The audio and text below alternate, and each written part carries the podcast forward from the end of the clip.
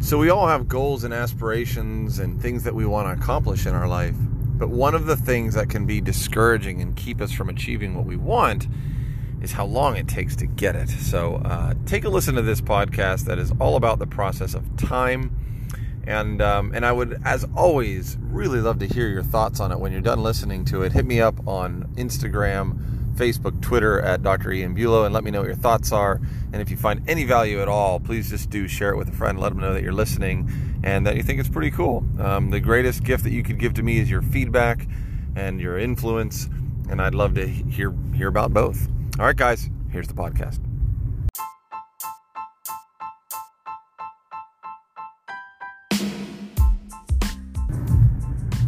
Well, hey everybody, Dr. Bulow here, and as always, thanks for staying connected with me. Uh, this podcast is for those of you that are looking to expand your life and, and, learn from one another, and in this case, learning from my experiences as a father and chiropractor and a professional. And today, you know, I, I, not today, but this whole week, I've been thinking about time, the process of time. You know, in, in chiropractic, we have these philosophical principles, very academic, but one of them is that no there is no process that does not require time you know? Time is really the one fleeting resource that never you know stops for no man. Just keeps on going keeps on going. And a lot of what we want to accomplish in life if it's worthwhile takes time. You know I, I a lot of times when i'm speaking from the stage to chiropractors um, you know i'll remind them that when we take care of patients and there's an exchange of, of money for time, it's really not the time in the room. You know, we're with a patient maybe five to 10 minutes working on them, maybe 20 minutes, depending on, you know, the type of procedures that you do. But they're not really investing in that time. They're actually investing in the eight years that you spent going to undergraduate and chiropractic college. That's a long time. That's why medicine's so expensive, by the way. Pharmaceuticals, what you're paying for, the pills that you purchase are not expensive because of the chemical compounds that make it up. I mean, these pills are tiny. They fit, you know, they're a dot in your hand. What you're paying for is the decade or two of research and the millions of dollars that went into that research.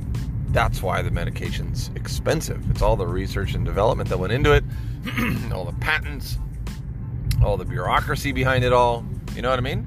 It took a lot of time for that to happen. And that's just kind of like a look at the professional world. When I see patients in a clinical setting, you know, people want to know how soon do I get better?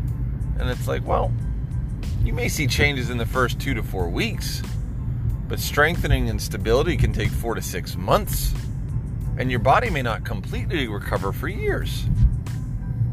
Don't get me wrong, you'll get your quality of life back before that, but complete recovery? I mean, think about this. If you've had a problem for 40 years, wouldn't it stand to reason that it could take 40 months for you to get back to square one? You know? I mean, these processes take time. Recently, I was elected last year as president of the Council on Upper Cervical, an international body that helps to govern and influence the upper cervical profession, the niche of clinical work that I do.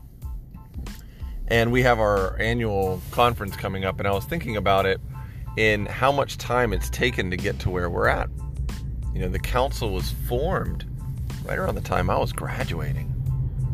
You know, and there were people that helped to get it off the ground, you know, like a rocket ship getting liftoff. A lot of hard work, a lot of grimy, thankless jobs, long nights, all of that.